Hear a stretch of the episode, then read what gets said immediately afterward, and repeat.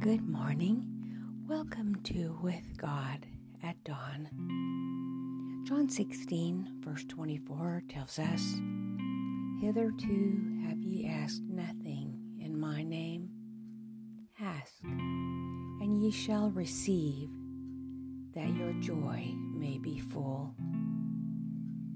It was represented to me like children asking a blessing of their earthly parents who love them. They ask something that the parent knows will hurt them. The parent gives them the things that will be good and healthful for them in the place of that which they desired. I saw that every prayer which is sent up in faith from an honest heart will be heard of God and answered. And the one that sent up the petition will have the blessing when he needs it most. It will often exceed his expectations. Not a prayer of a true saint is lost if sent up in faith from an honest heart. Watch, pray, and work. This is the Christian's watchword. The life of a true Christian is a life of constant prayer.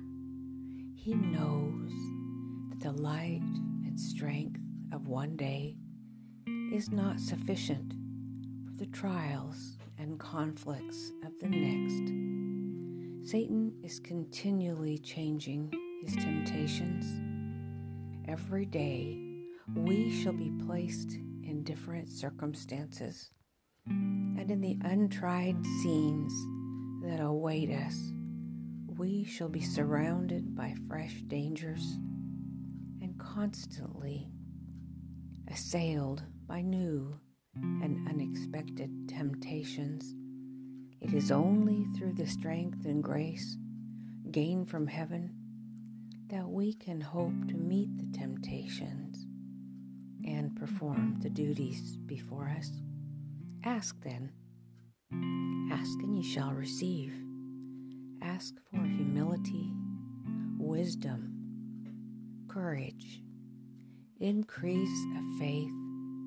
To every sincere prayer, an answer will come. The prayers you offer in loneliness, in weariness, in trial, God answers not always according to your expectations, but always for your good. Hebrews 10, verses 35 and 36 tells us, Therefore, do not cast away your confidence, which has great reward, for you have need of endurance, so that after you have done the will of God, you may receive the promise. I noticed after my surgery that I had been spending the greater portions of my days in bed.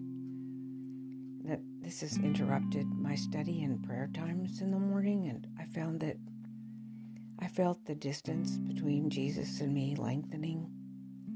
It's been a matter of much contemplation for me, and finally, I concluded that Jesus says, I will never leave thee nor forsake thee.